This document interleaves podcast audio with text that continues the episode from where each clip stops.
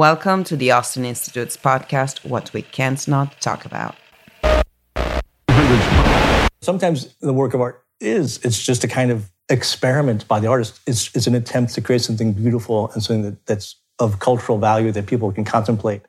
And it shouldn't be, you know, preaching to you. And like, you know, th- that's what I think Wilde was objecting to was art that was just too preachy and like, you know, do the right thing. Like a work of art doesn't have to have that. I mean, it has its own domain, which you should respect.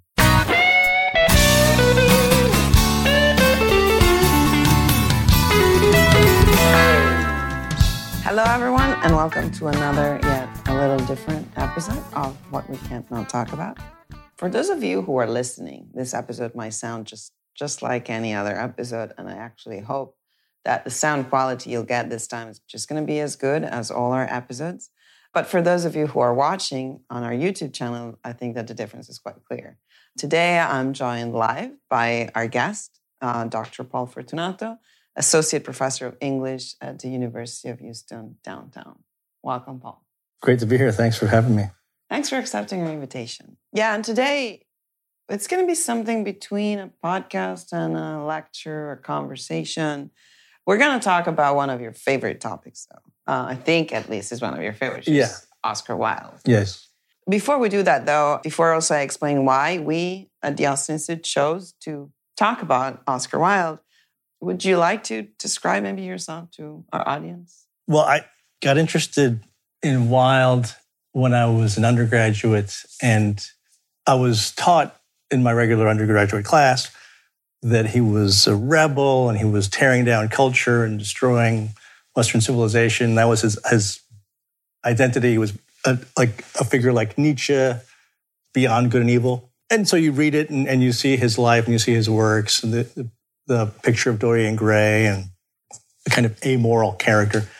And I thought, okay, that's what he was. But then I was reading his biography. I was actually in the cloisters in New York City because I was studying in New York City. And I was reading Oscar Wilde there with my friend. And it went through his life and how he made his big splash on the uh, West End Theater. And then he went to jail because homosexuality was illegal in, in England at the time. And he got out of jail and he went to France. And, and then he was received into the Catholic Church. And I said, wait a minute, where did that come from? That didn't seem to you know, have any precedent in his whole life. So that kind of led me to kind of do research on him, that there was more going on with Wilde than so I was your being told. your interest in Wilde, you know, I, I wanted to know more or less, you know, your undergraduate study, graduate studies. I know you're a professor in Houston. But so I, I what I didn't know is that your interest for Wilde traces back to the time. So is, were we talking about your undergraduate? Yes. studies? Yeah, that was a long time ago. That was my undergraduate Wow. studies. So, yeah. so I think I was correct when I said it's probably one of your favorite topics. Yes, it is. No, he's great. Oh, I love Well, him. that's great to know. So you guys, you all know that we're really talking with someone who likes what is going to talk about. Now, I should say more as I anticipated about the reason why we decided to talk about Oscar Wilde. True, we, you know, we, we talk about great books, but then why about this controversial figure? And I think that our audience might remember how a couple of months ago, at the beginning of the year now, we had uh, Professor Carl Trueman. He gave a lecture uh, for us in the Salem Center. Uh, and also in this very room, uh, we read his book, Strange New World, which I think and hope that some of our audience also has read. So we read it here in this, again, the same room with my young professional reading group that we have here, the Good Life reading group, for a couple of months. And what Dr. Truman does in that book, for those who haven't read it or do not remember, he traces uh, a history of how we got to today's confusion.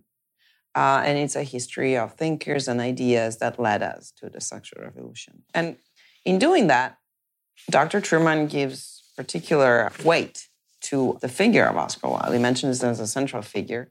And he, in particular, argues that Wilde is the perfect heir of Nietzsche, of the Nietzschean rebellious thought, as you were mentioning. So he writes that the rebellious Nietzschean impulse is found in three particular aspects of Wilde's life and thought. The first being that the artist is the greatest exemplar of how life should be lived because he self creates himself and he does not conform or follow the herd. The second one is that in Wilde, art is detached from any moral code. And then the third one, ethic is just a matter of aesthetics and just a matter of taste. So now that I am sitting with an expert on Oscar Wilde, and you had started already to mention this point, even though we didn't prepare this, I wanted to say I would like to go even one by one, right? You know, and, okay. and whether whether Trueman in this case was, you know, is it totally right? Or like, is it so accurate to say, for instance, that the artist is is the man who creates himself. And in being that is the perfect Nietzschean model of the new man. I would say that Wilde is making an argument of along those lines that you're creating yourself. Uh, the thing is, that can be taken in a strong or a weak sense, and I, I think Wilde was an, was a journalist, so he would say things with a very extreme, in an extreme form, but you had to see it in the context of all of his work. And I, I, I suspect I love Trueman's work, and I, I think he's basically right about everything that he's saying in that book. But I think he's missing something on Wilde here. And actually, actually, I do think that Trueman's a little bit wrong, and that's I'm I'm, I'm going to be careful here because I, I mean I don't want to take take on Trueman because I think Wilde is right about something because there's something about the modern world that Wilde wanted to embrace. He wanted to dive into the consumer culture world, and others, and, and sometimes it's Marxists, sometimes it's Christians like Trueman don't want art and culture to get too entangled in, in the consumer culture world because it because it can cheapen it, it can distort it and ruin it, and it and it does sometimes. But I think what Wilde's insight was that it doesn't have to, and, and that consumer culture, and, and we create ourselves to some extent through our consumer culture. What I buy, the fandoms that I'm a fan of, the styles of fashion that I follow, I'm creating myself. And, and a, a young person will kind of like choose their styles of music and, and their fandoms and, and even, their religious tastes. And those things you are creating yourself. Um, that, that's the way, and that's what I'm saying by a weak sense of self creation. Obviously, no one creates themselves. I mean, you know, if you believe in God, God creates us. We, we come out of our parents. I mean, like, we come out of a cultural language, all that stuff, we're totally predetermined by, and, and that's fine and that's good. No one creates themselves in that sense. But, but yeah, and, and I think uh, Wilde was onto something when he's saying that we are creating ourselves through our consuming practices and habits and anyway that's i think i got i think i understood what you meant and it, so at this point you would say that the kind of self-creation that Wilde is talking about is not that radical and absolute self-creation that Nietzsche would that Nietzsche would be predicated. Look, like it's right. not self-creating everything. No, right, right. Okay. Which I think, based on what uh, the other things that I know about him, the other things, around, I think it does make sense because he does sound like that there is a difference, for instance, in, in Christian language between, well, we could call it what we would call sin, or in non-Christian language, you could call limit. And it's one thing to say there are no limits, and what I'm saying it's like, well, I'd rather cross this line. You know, like you, you're still admitting that there is a line. Right, right. So you talk. So you would argue he considers the. And what do you mean by consumer culture? Like, if so, consumer culture, like the things that that we buy and that we be, become. They they also kind of shape our identities. I mean, if I can back up for a second, in the more traditional cultures of the ancient world, the medieval world, who was governing culture? The state, the religion, you know, Islam or Christianity or Buddhism, they would kind of legislate and figure out like here's how we're going to make culture here's what, a, what what are the artworks here's how people are going to make music and then be influenced by it the rituals that we're going to do in the modern world, we're in a multicultural situation. There is no one dominant religion. And so consumer culture is very involved in all those things of, of creating works of art, like the things we decorate our house, houses with, the things we decorate ourselves with, um, the fashions that we follow. So all that's consumer culture. And I mean, like becoming a fan of a show, a TV show. I'm watching uh, The Rings of Power right now, the Lord of the Rings uh, series. You know, and then you become a fan, then you have a community, and you it, it, it does kind of shape your identity and your community. So all of that is what I mean by consumer culture. I, I, I completely understand, and so you would say, you know, taking it away from from Wilde, that you would argue that it's extremely important if we want to transform the culture to actually get very involved with the consumer culture, right? Not to decide to do the opposite. Exactly right. Yeah, and and, and you know, I'm in an English department, and the the, fun, the the reason I'm kind of excited about Wilde even today, like I've sort yeah. of come back to him. I wrote my book in 2007, so it's been a while, but I'm kind of realizing like there's this untapped work in Wilde on thinking about the power and the and the productive positive power of consumer culture as well as negative power because it can be destructive that has not been talked about. And english departments have completely ignored it. Why? I mean partly because we're sort of dominated by marxist criticism. I mean that's sort of the kind of background of a lot of critical work in the english departments. So it has no interest in consumer culture or just sees it as bad. And so Wilde, I think his theories and, and others besides Wilde, I mean, I get into Tolkien actually, um, as, as an example of someone who's deeply involved in consumer culture and, and the positive possibilities of working in consumer culture because there is no one dominant religion or one dominant kind of arbiter of taste and culture. So you've got to dive into that world and get your hands dirty, so to speak. Yeah on a personal level, I completely agree with you. But I think that also at a level of idea, it makes a lot of sense. What, you know, the other points that in Wilde art is completely detached from morality or that ethic is just a matter of aesthetics. Would you agree that that's the case? So he, he, he says things that play with that idea. I mean, I mean, when he wrote The Picture of Dorian Gray, which is this big novel, he was immediately criticized for being immoral and, and and so, because uh, he does play with morality, and, and there's an amoral character who kind of shapes this younger character, which is Dorian Gray, and, and influences him into doing all these bad, evil things, including like murdering people and destroying people's lives. And Wilde responded to that criticism by doubling down on, on things. And, and he wrote a preface to his book, and he says, All art is amoral or I think his all art is immoral. Like it's like deliberately against morality. And he wasn't, I don't think he literally meant that, but he wanted to like kind of defend himself. So he was kind of in that specific moment that he wrote that. It wasn't that he was thinking, because if you read the novel, it's completely moral. I mean, well, like, yeah, I mean, that's it's, what, it's, I wanted to talk about th- that book a little later on, but like, let's let's talk about it now. I mean, I read it as a teenager, and I found it profoundly, you know, it was a great teaching. Yeah, it's a great book because it shows that the person who tries to live an amoral life, a kind of Raskolnikov, who like, like okay, I'm gonna. Yeah. Uh, there's no like truth. There's no good and evil, so I'm just gonna do what I want. And and then at the end, so Dorian Gray has done all these things. Okay, just to kind of explain the story. Yeah. The, there's this magical thing in the story. It's kind of fantasy, magical realism where someone's done this beautiful painting of him, the picture of Dorian Gray, and he's this beautiful young man and and he's looking at the painting and he's thinking, wow, that painting's going to stay young and and handsome, and I'm going to get old and ugly, and I wish I wish I could trade places with that painting, and I could stay young and healthy, and the painting would bear this, the marks of age and sin. And he got his wish. So then all of a sudden, the evil things that he does, like when he murders somebody, the painting gets blood on its hands.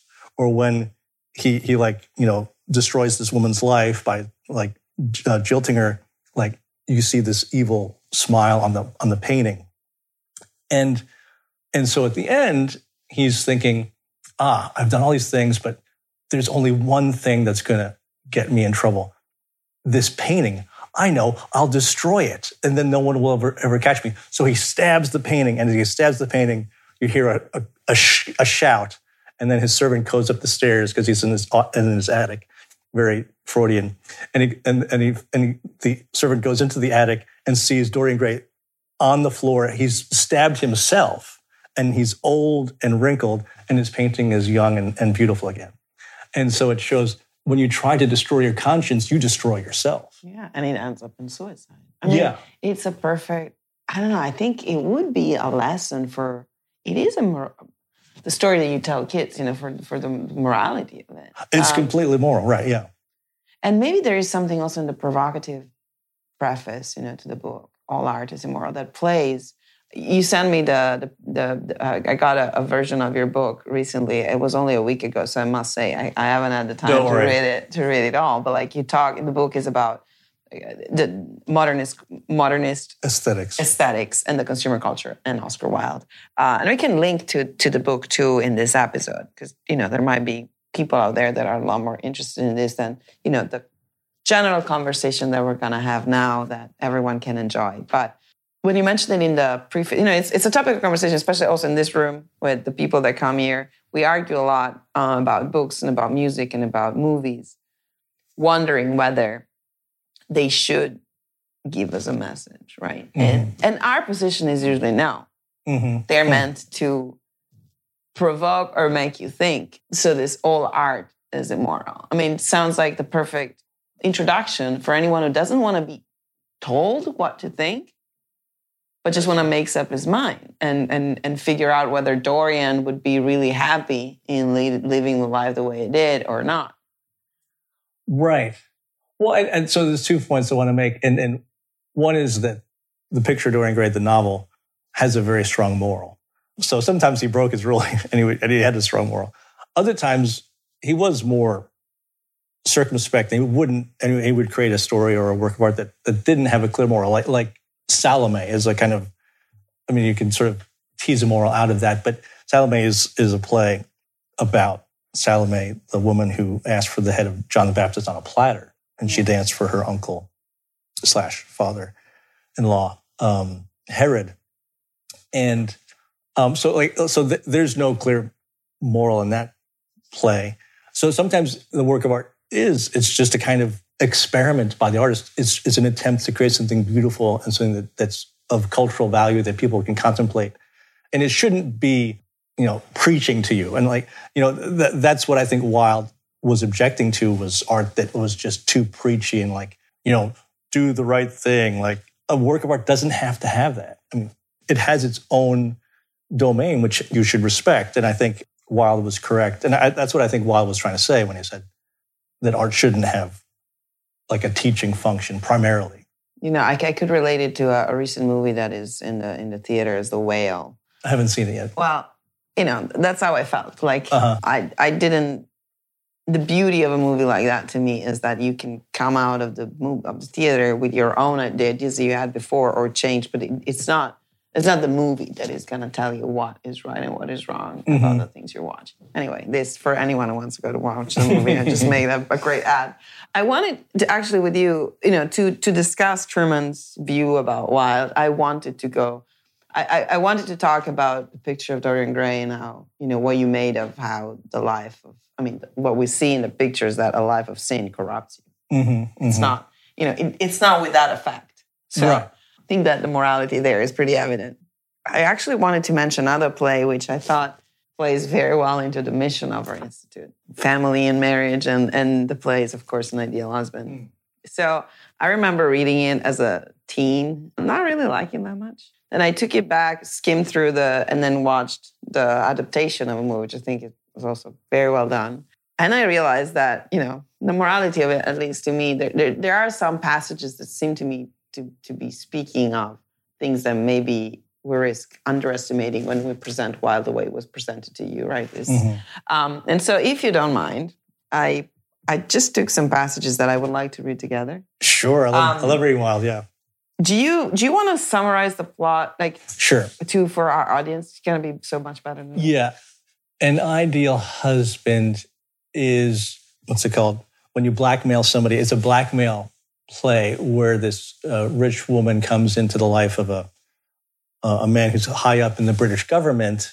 I, I think he works in the Foreign Office, which is the International Affairs Office, and um, she's got this secret letter that shows that he was bribed when he was a young man, which made him his fortune, which allowed him to have his career, which he has.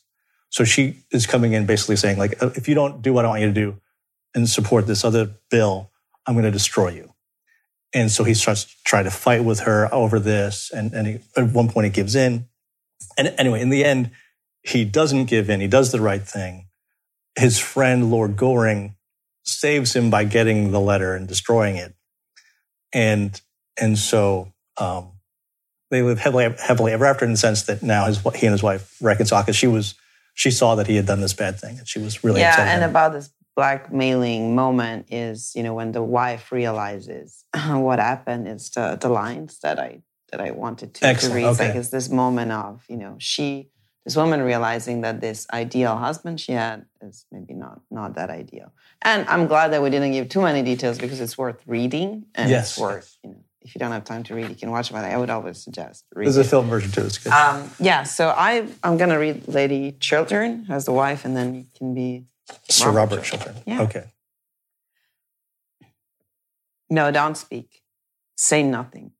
Your voice wakes terrible memories. Memories of things that made me love you. Memories of words that made me love you. Memories that now are horrible to me. And how I worshiped you. You were to me something apart from common life. A thing pure, noble, honest, without stain. The words seemed to me finer because you were in it. And goodness more real because you lived. And now Oh, when I think that I made of a man like you my ideal, the ideal of my life.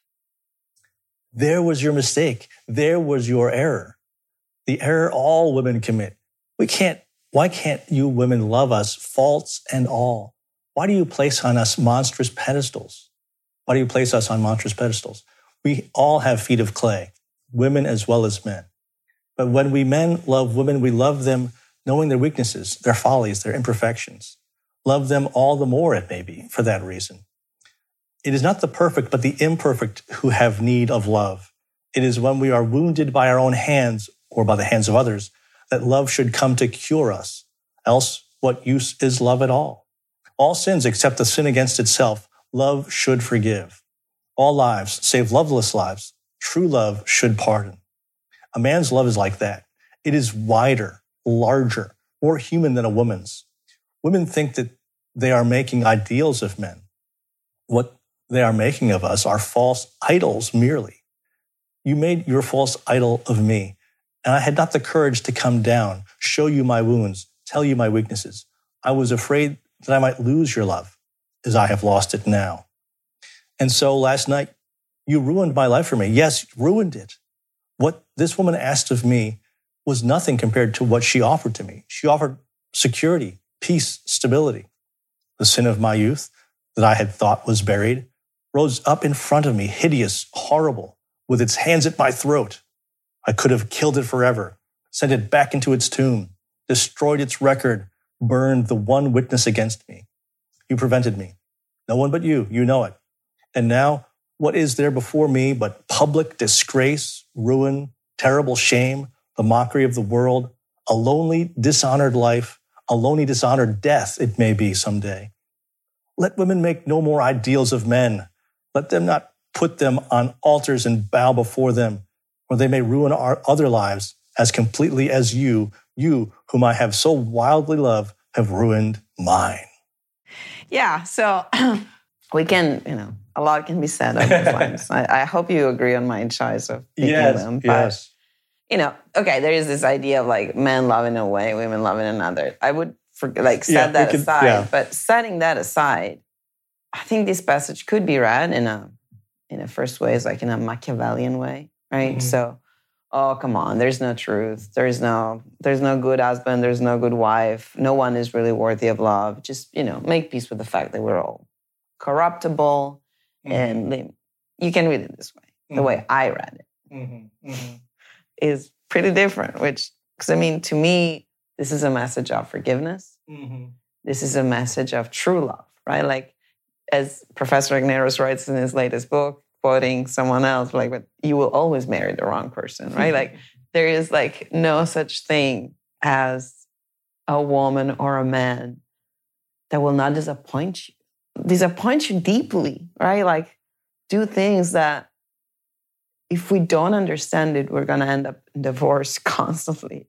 And so to me, this this was speaking of a love that is probably exactly what we talk about when we talk about the love of marriage. Do you think I'm going too far with this, or would you agree that this is a this a is good the- the- reading of it? that this is a lesson in forgiveness. Yeah.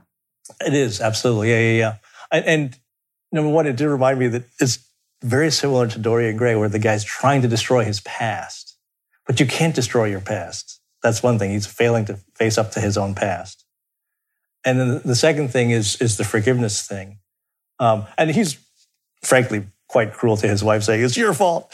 I mean, it's both of their faults. But the reality is, yeah, people need to forgive, and he's teaching her that lesson, and she does learn it in the play. She she for, both forgives him because there's a moment where she's saying, "Okay, I'm going to forgive him," but he's got to quit his job because his career is tainted by this crime that he committed 20 years ago.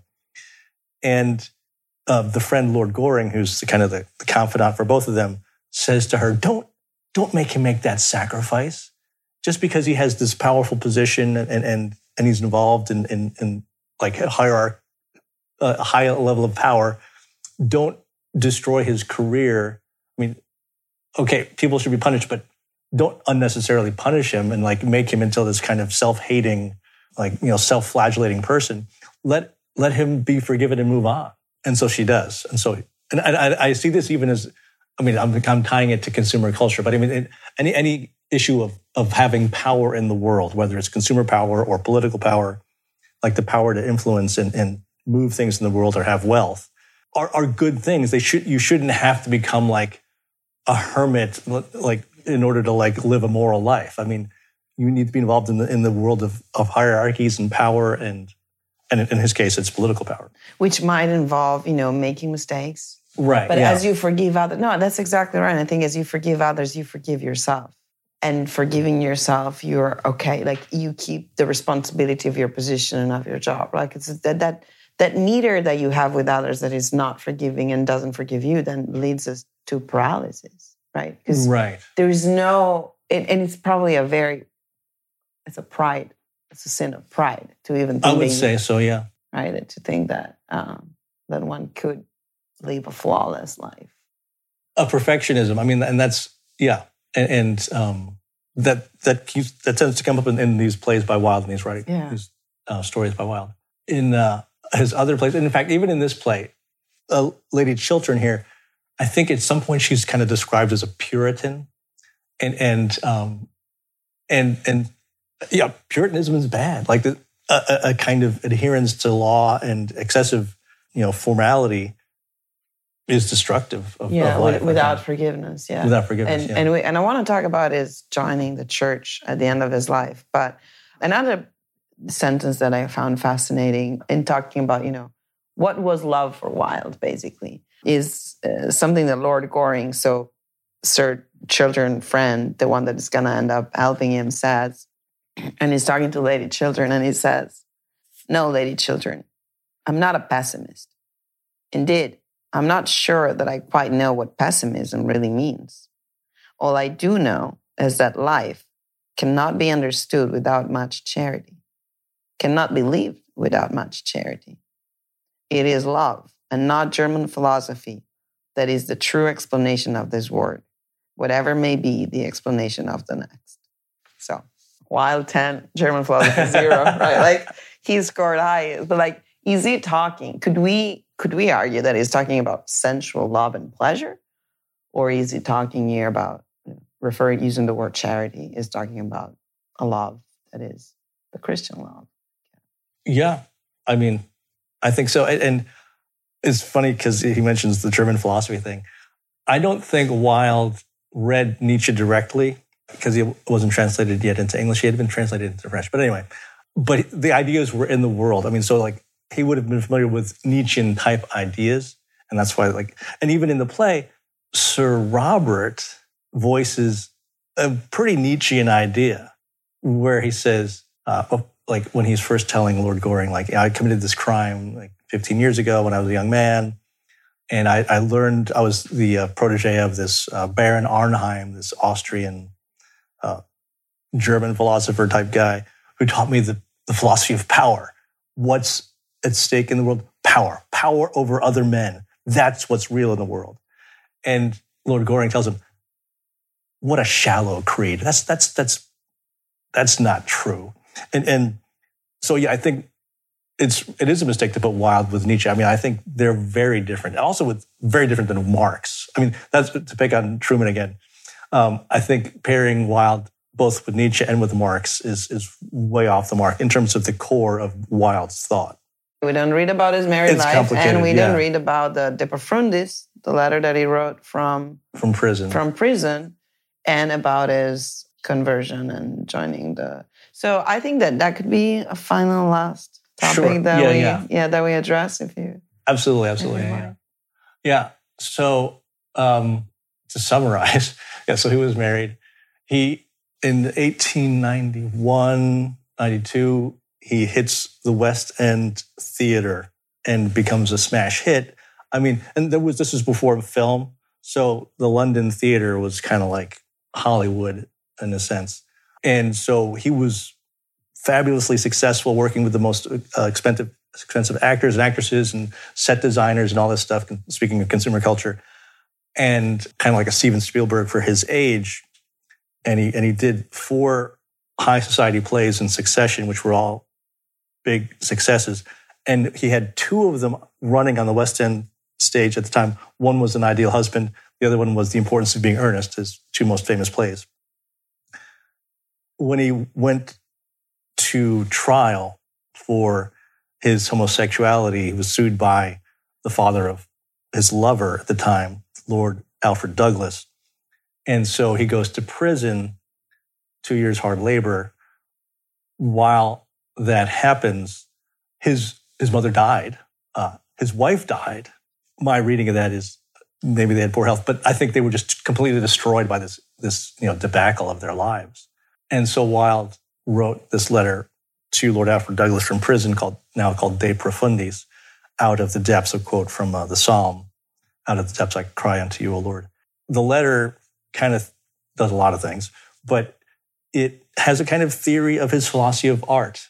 And his philosophy of art has some of the things I was talking about, including this kind of consumer culture thing, but it more specifically uh, uh, gets theological and, and sees Christ as kind of the, you know, model of art or the icon of art, how art, art functions in the human world. So anyway, there's a lot to say in there. So Wilde gets out of prison, um, was unable to see, it was forbidden from seeing his children. Uh, he had two sons. He tried to go to a retreat in England, but was, uh, was rejected with the Jesuit order, leaves to go to France. Uh, he was disgraced in England, goes to France, and then lives for another couple of years, doesn't write much, and is basically drinking himself to death. And then he dies in the year 1900 in Paris. and on his deathbed, uh, his friend, whose name escapes me at the moment, will come to me, brought a Catholic priest. And, and, and it, you know, was this like a last minute thing? I mean, some critics will say like, oh, this is just like Wilde being playful again. Like it's not serious. He was always like doing things to like make, make himself look weird. But if we read his life, you see that he had a deep seated interest in Christianity for a long time. Well, really for his whole life, if you go back. But you see it in Dorian Gray, like we were just talking about. You see this, this interest in, in, in, in morality and ethics and, and in Christ. In his essay, The Soul of Man Under Socialism, uh, again, Christ kind of comes up centrally. And so on his deathbed, he was received into the Catholic Church and now is, is buried in Paris in the Catholic cemetery. Fascinating. Yeah. And I mean, everyone can, have, you know, his own opinion about why and what, but I think we all experience that when someone doesn't believe, their rejection of faith is pretty strong. Like you don't, you don't have a last minute conversion if, if you're up against something. So at least that speaks of uh, not that hatred towards Christianity or religion or the idea of an order that is not just the one we create ourselves that probably animated Wilde throughout his life, as we can guess from his works. Correct. Yeah. So I think that perfect segue to this would be inviting again Professor Trueman and inviting again you and having you discuss this further. Because I'm not, you know, I'm no expert fun. in either Nietzsche or Wilde, and I'm just trying to find my way by reading the two of you and sounds like an interesting but for our audience also like is there anything you'd recommend as something they could read i mean maybe the books we mentioned like what what in particular if, you know for young students or for anyone who's actually listening that would want to you know read Wilde's- more he's a great writer. Any of his plays, as I said, he, he died at the age of 45. He died very young. Um, so there's, there's not that many works actually, but his plays, his one great place to start is his uh, fairy tales. He has a couple of collections of fairy tales, which are very moral too. I mean, they're, they're like his plays. They kind of play with morality, but really they, they are they written for children? I mean, children can read them for the most part. But yeah, that- his uh, story Well, that's something I didn't know about. So I'm gonna I'm gonna look yeah. for the fairy tales. Yeah, yeah.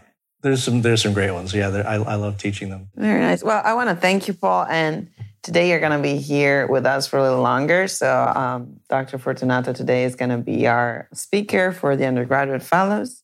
And then we're going to share uh, dinner with the undergraduate fellows or brilliant students and Professor Fortunato. So, we'll have, we'll have this chance to have you a little longer here with us. So, I want to thank you again for your time now, for your time this evening.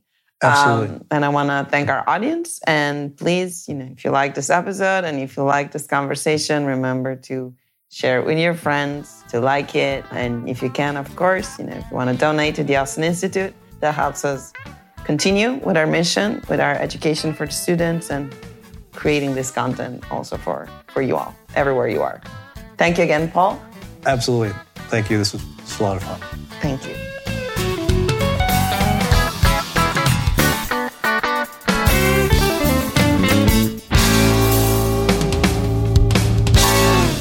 Thank you very much for listening, and I hope you enjoyed this episode of our show, What We Can't Not Talk About.